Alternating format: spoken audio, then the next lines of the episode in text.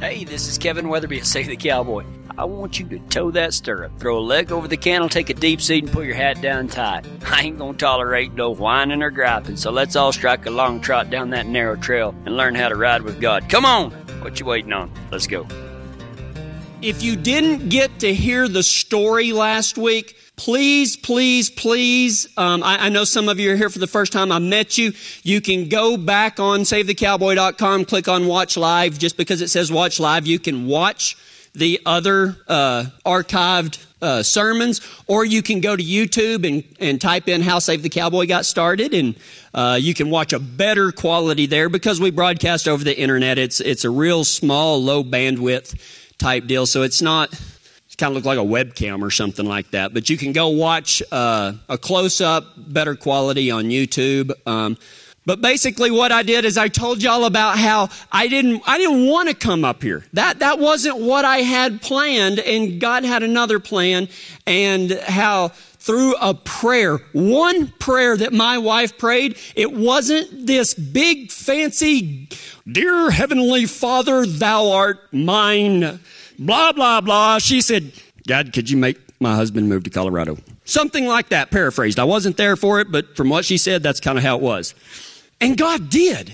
He answers bold prayers. She knew that it was only God that would bring me up here because I've got the ranch in Texas. I, I, had my house. I was raising my kids on, on, my, on, this, on this piece of ground that my dad was raised on. And my gosh, why would I ever want to leave that? But God asked me, He said, are you willing to trade your dreams for my plans?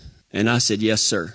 And that's where we're going to pick up today. I'm going to continue how Save the Cowboy got started.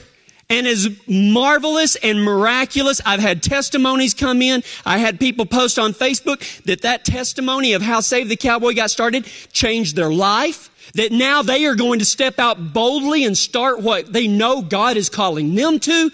Now I'm going to tell you the other side of it. I was the pastor of the Pecos County Cowboy Church, which consisted on an average Sunday of about 40 people. And when we finally came up here and we met Barry and Victoria Ward and we looked at the house and we said we'd take the house and, and we, we knew that we wanted to shoot for an Easter start date here for it. Save the Cowboy, I had never even thought of calling anything Save the Cowboy. This is way, we're just going to come up here and start a cowboy church. Okay? And so anyway, we, uh, we start making plans to do that. And I promise you, this, I, I, I remember what happened was my biggest fear was I wasn't going to be able to support my family. And guys, any of y'all know exactly how that feels to go, how am I going to be able to provide for my family? And the last thing that I was, that I was waiting on was whether or not, now I was working basically from home with my two jobs. Now, obviously, the Pecos County Cowboy Church, if I quit there and moved up here, they weren't going to pay me anymore. So I knew I was going to be losing that salary. But I was hoping that I could keep those other salaries and move up here and do my job from up here. And so I was like, how am I going to ask them? How am I going to tell them? You know, I was working up this grand deal. And finally I asked Christy, I said, is there any doubt of yours that God is calling us up there? You know, kind of like John the Baptist did. John the Baptist, the first time he, he saw Jesus, you know, when Jesus started his ministry, he said, behold, the Lamb of God that takes away the sins of the world. And then later on, while he's in prison waiting to die, he sends his disciples to Jesus and goes, are you really the one? So, you know, and I'm not definitely not comparing myself to John the Baptist, but I had questions. I had fears and I said, honey, is there any doubt in your mind that God is calling us to Colorado? And she goes, no, not in mine, in yours. And I said, no, ma'am. And so at that moment, we decided it didn't matter if we, if I get to keep my job or anything like that. We were coming regardless and God was going to provide for me and my knees shook at what might happen, but my faith stood strong. You can actually do that. Your knees can shake without your faith you know, and, and, I know that that sounds like a, a, a paradox or something, not a paradox. That, that's like two, two birds, but a paradox and that's not where you park a boat, okay? D O X. Um, y'all didn't think I knew that big word, did you? One of the first things that happened whenever we made that decision, right then, is I went to one job and I said, hey, I got good news and bad news. I said, What? I said, God's calling me to Colorado, but I can still do the job that you're paying me for if you'll let me. Mm, will you do it if I cut your salary in half and we'll try it for a year and we'll see? Done. So there was one job. Drove all the way to Abilene, Texas to meet with Kelly McCarty, the owner of McCarty Equipment. I said, Kelly, God is calling me to Colorado. I've got to go. I'm leaving, but I still want to work for you. I've done you a good job for nearly 10 years and I'll, con- I'll continue to do a good job if you'll have me. And he said, even if I cut your salary in half? I said, yes, sir. He said, we'll try it for one year. So I was moving up here drastically reduced, but still I was going to be able to keep, you know, be able to provide for my family. You know, starting a church isn't easy. And, you know, I had, I had no idea what would happen, but nothing that would happen up here could have prepared me for what happened down there.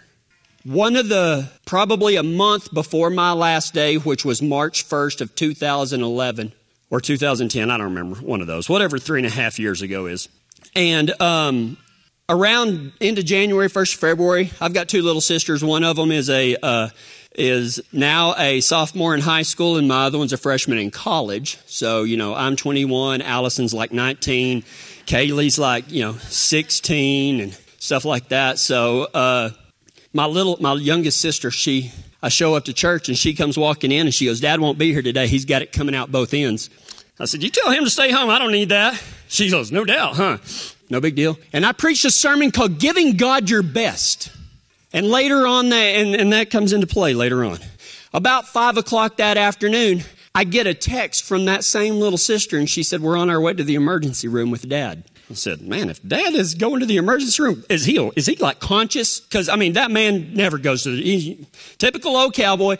He ain't going to the doctor. He must be so unconscious. She goes, No, he said, Take me to the hospital. I said, Dang, that boy is sick. I said, all right, Christy's cooking supper. I'm going to eat some supper and then I'll head up there. She said, okay. Before I finished eating, my stepmom said, called me and she said, Kevin, they're life flighting your dad to Odessa. I said, well, what in the world is the matter with him? And she said, they think he's got a blocked colon. I was like, all right, well, you know, they're going to roto-rooter him or, you know, something like that, redo his plumbing. I mean, worst case scenario, maybe one of them bags or something, but shoot, we can live with that. That ain't no big deal. My God is bigger than that. And so you fast forward, this is about six o'clock, and at midnight, my dad is in the ICU at Medical Center Hospital in Odessa, Texas, and I am standing there, and a, and a surgeon walks up, and he's like from, I think he's like Romania or something like that. That's kind of how his accent sounded. Really nice guy. And he said, are you, are you with Mr. Weatherby here? And I said, that's my daddy. And he said, well, your dad has had a small bowel infarction, and, uh, there's an 80 to a 90% chance that your dad will pass away. And I went, What? And he said, Yes. And I said, Well, can't you just put the bag in or something? He said, That's large intestine. The blood supply has been cut off to your dad's small intestine, and your dad's small intestine is dead. There's no treatment, there's no nothing. She, he said, We're going to go in there and we're going to take a look, and you have to have. Uh, five or eight inches. I think it was five inches. You have to have five inches, Griffin's saying six, six inches of small intestine to live. And so I looked at him, and even now my heart is pounding in remembering what that felt like because me and my dad were supposed to pull up T posts the day before on the ranch of an old fence that we took down, and he needed some T posts. My, my, there's nothing wrong with my dad. And he, and I said, 80 to a 90% chance, hon. He said, yes. And I looked that man square in the eye. And why I said this, I don't know. I didn't know at the time, but I looked at him and I said, 80 to a 90% chance is just when my God gets warmed up. He said, Are you a believer? I said, You dang right I am. And he said, Then you should pray because that's the only thing that's going to save your dad. So I walk in there and I watch a surgeon tell my dad that there's an 80 to a 90% chance that he's fixing to die. And he looks at that doctor and then he looks me right in the eye. My stepmom's sitting over here and he looks at me and he goes, Wow, that's a trip. My stepmom had to get up and leave. She just lost both her, her real dad and her real mom and her stepdad within you know, a four year period. And now she's going to be losing her husband. And I was sitting there and I was looking at my dad, and my stepmom walked out, and he's got this faraway look in his face. I said, Dad, what are you thinking? He said, I need to get that fence built for those horses. I said, Doctor just told you that you're about to die or there's a really good chance that you're about to die, and you're thinking about building a fence for horses? He said, You asked me what I was thinking. Isn't that just like an old cowboy? Always looking for something else to care for somebody else. He didn't really care. He wanted those horses taken care of because those horses were what his daughters rodeoed on. And I mean, it's just like him. And so I went over there in a black hat that looked just like this. I said, Dad, we got to have a talk. I said, I got to know that you're saved. And he said, Oh, son, you don't have to worry about that. I said, I'm not going to worry about it till I hear you say that Jesus Christ is your Lord and Savior with your mouth. And he said, Son, Jesus Christ is my Lord and Savior. And I said, And I want to hear you ask him for the forgiveness of your sins. And I took my hat off and I threw it in that hospital room floor. And I got down on my hands and knees and I held my dad's hand as he said, God, forgive me of my sins. And no matter what happens, take care of my family. And when he got done, I laid my hand on his stomach and I said, God, I ain't got no right to ask you what I'm fixing to ask you. And I said, but you said that you were willing and I'm going to pray right now that you heal my dad, not based on anything that he's ever done and not, but dang sure not based upon anything that I've done because we don't deserve it. But you said that you were willing. And God, I call on you right now that you are the only one that can do this. And all glory and honor will be given to you. And we said, Amen. And nothing much was said after that. They came and they got him for this exploratory surgery. The last thing that I said to my dad before he went into surgery is I looked at him and I said, Hey, Weatherbird. See, that's what we call each other. Not Weather Bee, but Weatherbird. I said, Hey, Weatherbird. And he looked up at me and I said, You get your mark out and you ride this for eight seconds. You come back to me. He said, I will.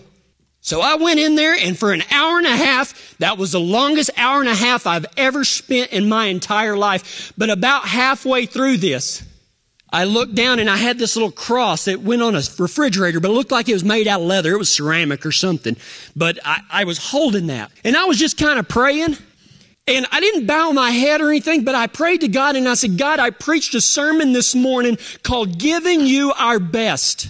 And I said, I talked about how I was on a radio, a national radio show, and this fella had sent me the question so that I would be prepared, but halfway through it, he pulls a Geraldo Rivera or an Oprah Winfrey and says, well, Kevin, I know that you say that it, Cowboy Church is a come as you are, but don't you think that we should give you, that we should give God our best?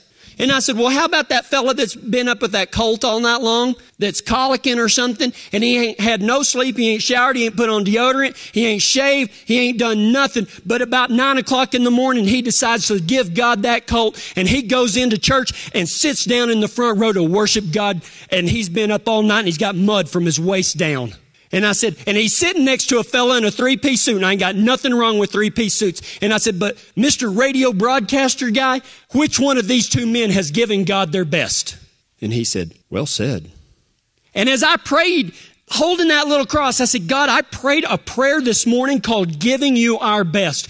Well, I don't have anything better than that man laying in there. But you know what? Right now, God, I do not care what the outcome of what happens in that surgery. I give him to you right now. And if it's his time to go, you take him and you wrap him in your arms. And if you give him back, I will give you all glory and honor either way. And it was the hardest prayer I've ever prayed in my life. My brother was stuck in Las Vegas sitting. He said that he was sitting there at a slot machine, just staring at it because he couldn't get home, didn't know if he'd ever see dad again. My sisters and my grandmother sitting in the waiting room, we didn't tell them that he was going to die. They just thought he was having surgery.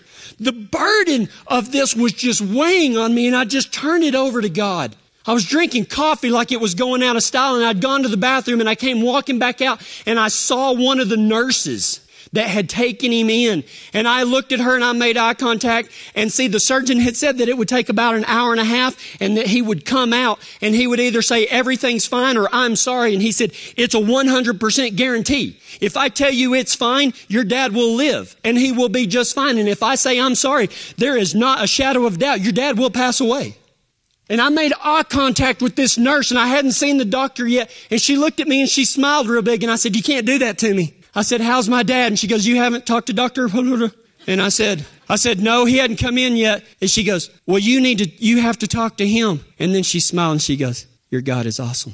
And I said, amen. And so I walk in this door into the waiting room and the doctor walks into this one and he takes off. He's still got the, the thing over his mouth and he takes it off and he makes eye contact with me and he goes, you, sir, have a mighty God. And I said, amen. He said that when they got in there, they opened him up and he had exactly six inches of intestine that was alive and as healthy as yours or mine. They cut the dead part out and that my dad would be just fine. The next day they called him the miracle man of Medical Center Hospital. He probably had 60 doctors come in there because they had proof that the CAT scan showed that his entire small intestine was dead, but when they opened him up, there was just enough alive. And today I give all of the glory and honor to the one that made that possible.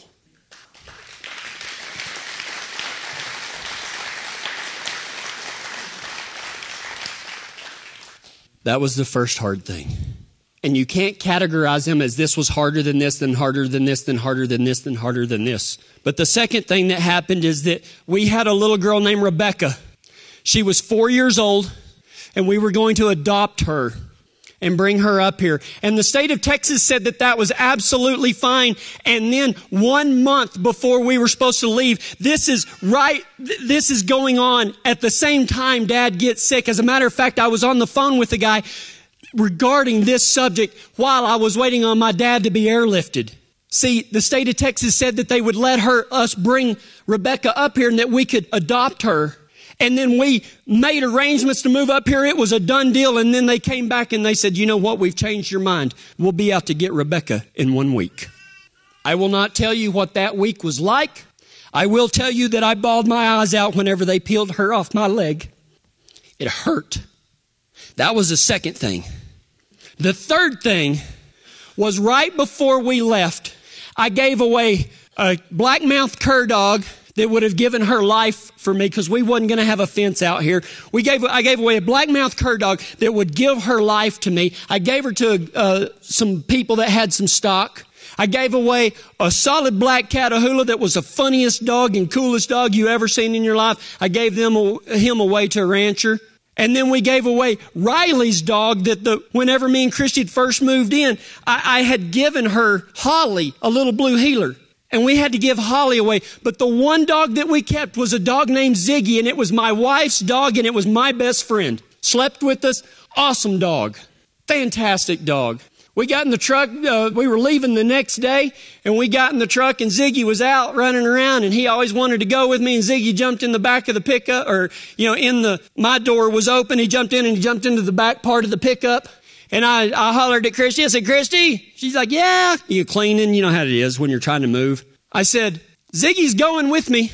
She said, okay. So I shut the door and we had an old cement tank that, that we threw trash in and then we'd burn it every now and then. And I was going to that and I, and I was going across the ranch to this deal and I had to open a gate and here come all the horses. And the horses thought there was feed back there, but there was just a bunch of trash sacks. And so they start trying to pull stuff out. You know, if you got horses, you know what it's like. And so I'm trying to get the gate shut real good and everything like that. And then um, Ziggy's out and he's barking at them. He's not really doing anything. They don't care about Ziggy. And so I said, Ziggy, get back in the truck. So Ziggy goes over there and he gets back in the truck. And I go over there and I jump in and I close the door. And all of a sudden in my rearview mirror, I see a horse reach in and grab this sack. And I went, what? What I didn't know is I thought Ziggy had jumped in, but he had not. He died in my arms. And I told him, I said, just go. Just go. I love you, boy. And if you ain't never cried over an animal, that is a greater travesty than ever suffering through the loss of one. I love that dog. And so I went, I threw the trash away and I, I took care of Ziggy and I had to go back to the house. And, but right whenever I laid him in the back of the truck after he had passed away, I got in that truck and I shut it and I beat that steering wheel till my knuckles were nearly bloody. And I told the devil, I said, you will not stop me from doing what God has called me to do. You will not. No matter how hard you make it on me, no matter if you try to take away my daddy, no matter if you take away my daughter, no matter if you take away my, my, one of my best friends, you will not stop me from going to Colorado and doing what you, what God has ordained me to do. And I had to go back in and I had to walk up to Christy who was doing some dishes. I said, honey, I ran over Ziggy. She had to comfort me. So we moved up here with heavy, heavy hearts. See, last week I told you about all the miraculous things God did. But when you truly start following God, I guarantee you that devil will put a bullseye on you and he will do everything in his power to stop it from happening. He doesn't know. He can't see the future like God can? He's not a God. He's just an angel. He cannot see the future, but he knows what happens, the power that comes from somebody following God. We got up here. We moved up here and we started trying to find a place to have services. We went and looked in Elizabeth at the little uh, park there by the uh, deal, whatever that's called. And uh, they wanted, you know, we couldn't rent it every Sunday and everything. We'd heard that there was a cowboy church here number of years ago, and we didn't really not not in a bad way, but we didn't want to be associated with that cowboy church because it didn't do that great. But I, I I'm, I'm I have faith that no matter how long it was here, I hope it bore some fruit. But every door was closed to have a, a, a service up, uh, you know, anywhere in Elbert County except the fairgrounds. And I came up here and I met with Miss Carol and she said, we would love to have a cowboy church here. There's only a couple of times a year that it's rented, but you can rent it every single Sunday. And um, here's a guy's name named Brad Henderson. You ought to call him. He's with the Fellowship of Christian Cowboys. And between that time, I got invited to Dallas, Texas to meet with the Nazarenes about becoming a Nazarene pastor because they wanted to start cowboy churches. And I won't make a, I won't make a long story out of that. But basically at the end of this two day deal, I had a Nazarene, big, big time Nazarene guy walk up to me and offer me a $50,000 check to start a Nazarene cowboy church. And God said, uh-uh. You're not going to depend on some denomination's money. You're going to depend on me. And so I turned them down. Well, I met with Brad Henderson over here at the pizza place, and I, I'm trying to talk to Brad. I think Michaela or somebody was calling because they had a, one of their steers were out. And so he's answering phone, trying to tell them, I'll, be there in a second. Just do your best and everything. And he's trying to be nice and talk to me, but it's kind of a wreck meeting. And so anyway, I talked to him. We probably talked for about 20 minutes or so. And I, and I've never met this guy before. And I'm sure you thought, and Brad's here. He's sitting over there in the green shirt if you don't know who he is. And, um, I'm sure Brad was thinking, who the heck is this? What? you know, I said, I said, Brad, will, will somebody come to a cowboy church in Elbert County, Colorado? He said, well, we kind of tried that and it didn't go that great the first time. He's, and I said, how many people would come to a cowboy church in Elbert County, Colorado? He said, oh, within the first year, you might have 50 or 60. And I said, God didn't bring me up here for 50 or 60. I said, within the first year, we'll have 250. And he said, Wow, that's stepping out in faith. And I know when he got home, he told Susie, That's a crackpot cowboy if I ever seen one. Big old Texan thinking he's going to bring 250 people in. But see, this Texan wasn't going to bring 250 people in. God was. And I watched as Lori Ferguson, who we did a memorial service for him the other day, I watched him every Sunday as he counted. First Sunday there was like 76, and then the next Sunday there was, I think it was a little less. It was like, because it was Easter Sunday, first Sunday. And then it kept creeping up and up and up and up and up. And finally, on Easter Sunday, one year anniversary, we didn't just hit 250. We had 325 on the one year anniversary. God is never late, but He's also never early. And I, you know what? I didn't, I didn't think about that whenever I was telling Brad. I didn't have this magical 250 number in. I didn't pray about that number. I just said that number in faith. And I'm here to tell you that, you know, against all odds, of how many times me and my wife and Griffin and Riley, how many times we could have quit, we didn't. But you don't need to quit either. God has a glorious plan, not just for me, but for every single one of you. And see, there was another guy, a guy named Jabez that we've been talking about in First Chronicles chapter 4, 9, and 10. And see, Jabez, that little, that, that guy, he's got two verses about him. That's basically the only part of the Bible that is about him. But yet he prayed a prayer and it says that Jabez was more honorable than all of his brothers and his mama named him Jabez because she bore him in pain and that's what Jabez means. And then he said, Oh, that you would bless, Jabez is praying to God and he said, Oh, that you would bless me, that you would expand my territory, that your hand would always be with me and that you may keep me from all evil so that I may not inflict pain. Amen. And then it says, and God granted him his request. Wow. One little prayer, a bold prayer. We talked about what being honorable means. We talked about how God blesses us, but more importantly, not the how he blesses us, why he blesses us. And today we're going to talk about how I asked God to expand my territory, but not my territory, his territory. See, going from 40 or 50 in, in Fort Stockton, Texas to 250 here. You know, in Luke 16, 10, it said, the Bible says this, if you are faithful in little things, you will be faithful in large things. If you can be trusted with a little, more will be given unto you. And wherever you are in your walk right now with God, do not think that God is like waiting on something more than you being faithful with what you have right now. Do not overlook the power of being content with what God has already given you. Do not try to jump ahead because every single one of you that have called on Jesus Christ as your Lord and Savior, He is preparing you for works of service for His glory. In other words, He is preparing you to ride for His brand that He has called every single one of us as believers to do. Not just me, not just Ty, not just Jason or Brooke or, or Doug or Eva or anybody else that helps us. He's called all of us to this. You know, sometimes it feels like nothing is happening. And I know that's how a lot of y'all feel. Man, you're just sitting there and you're like, God, what do you want me to do? I know you have plans for me. He's already fulfilling that plan. Be patient and grow in Him because your relationship with God is the limiting factor in what you do for Him. And someday you may have to sit in your truck, bawl your eyes out, and pound the steering wheel and go, God, no matter what happens, I don't care. I will, or the devil, I don't care what you do to me. I will follow God. No ifs, no ands, and no buts. You're going to have to go through that if you truly want to ride for Him. It ain't easy, but it is so worth it. See, I asked God to expand my territory from 50 to 250. And this past Easter, we had just shy of 500 people. There's only 700 people in Kiowa. Isn't that crazy? See, there was 8,500 people in Fort Stockton, Texas. 8,500. There's only 700 in Kiowa, and right here in Kiowa, we brought five, God brought 250, and two years later, He brought nearly 500. What's He going to bring later?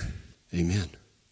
You know, going from 8,500 to set, yeah, I was talking to a guy the other day and he said, well, you know, we got to work, you know, we're, we're, we're, trying, it's no secret. We're trying to buy some land down the road and we want to build our own headquarters. It's not a church. We're the church. We're not going to build a church. We are the church.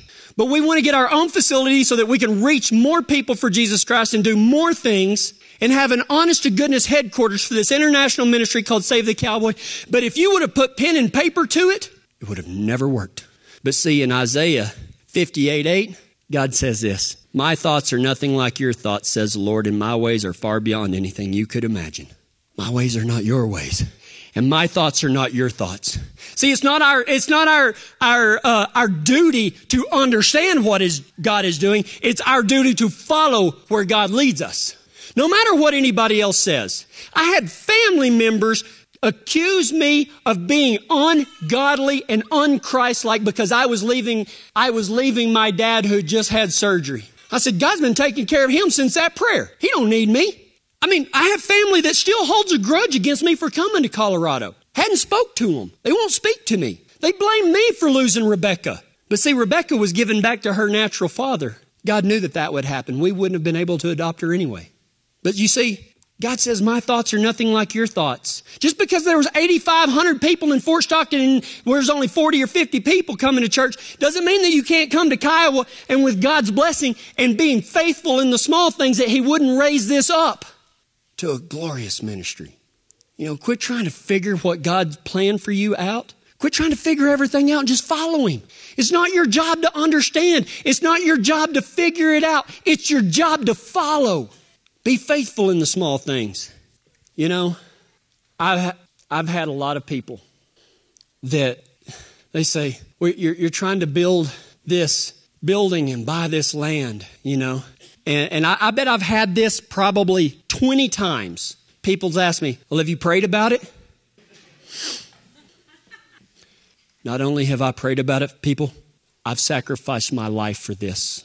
I've sacrificed my life for y'all. I have been praying about this since day one that God would expand my territory. And eight years, not quite eight yet, seven years later, it is coming to fruition. Seven years worth of praying. for this to happen. And God is throwing open the doors. The landlord that I rent for right now, I didn't ask him if we could buy that land. My house burned to the ground and he called me while I was down there and he didn't even know my house had burned down. He goes, Hey, you want to buy this so you can build your church? Uh, creepy. I didn't ask for this. God is paving the way. So much so, and by the way, I, am going to say this right now. Chris, would you stand up, please? Stand up. I would like to say thank you for Chris Hadley for spearheading what I'm fixing to talk about right now. Give him a round of applause before you even know.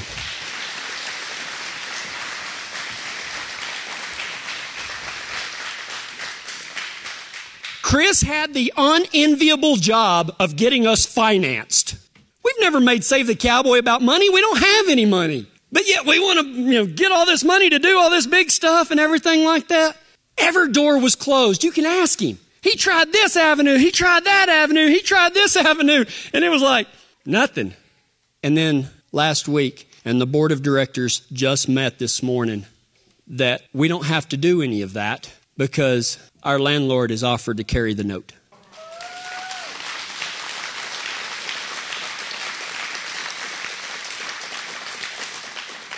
I will be giving y'all details about that as we continue on. We will have to raise a down payment, and that down payment is going to be $80,000. And what I want you to know is what I keep hearing from God over and over and over is look what I can do. Not Kevin, that's God speaking. Look at what I can do.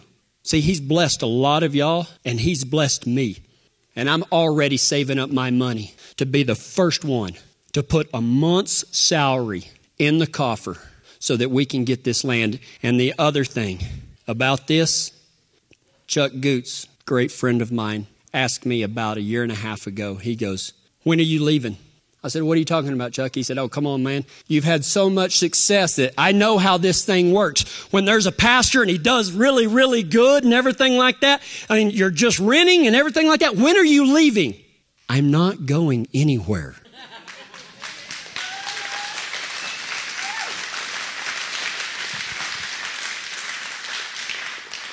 On this land is a small house, and it ain't nothing fancy. Ask the people that's been in it. It ain't nothing special at all. I was in the septic tank this past week. Literally. When I woke up that morning, I did not know that I would have to go into a septic tank after a border collie dog that thought it was the horse trough. Dead serious. See, here's the deal right here, guys. Like the prayer of Jabez, we as Save the Cowboy, us, as Save the Cowboy are asking God to expand our territory. Not for our glory, for His, so that we can fulfill what He's asked us to do, so that we can continue the work. Not, don't worry about how we're going to do this or what we're going to do. There's going to be so many things going on that everybody's going to have a place. Not in everything. There's going to be so many things going on and so many outreaches and all the way to Guatemala to Australia. As a matter of fact, I'm talking to a guy named Tobias Landman right now in Germany about starting a line camp in Germany. We are going to go into the world and make disciples of all men and all nations, baptizing them in the name of the Father, the Son, and the Holy Spirit, and teaching them to obey what He has commanded. You ready for your life to be changed? Get ready, because it's coming. Let's go to God in prayer. God, I thank you so much even in the joy of the suffering that me and my family went through, God, I praise your name. And I thank you for the powerful testimony of how you were so intricately involved, even during the pain of our lives, the hardest time that we've ever faced, that you were there with us. And God, I know that you want to be here with them too.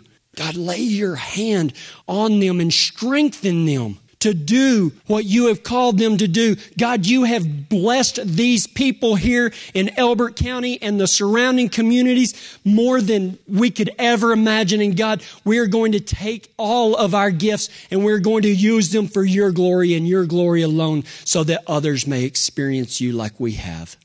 God, prepare us all to ride for you and to make it worthy beyond anything that we could imagine. And it's in your name that we pray. Amen.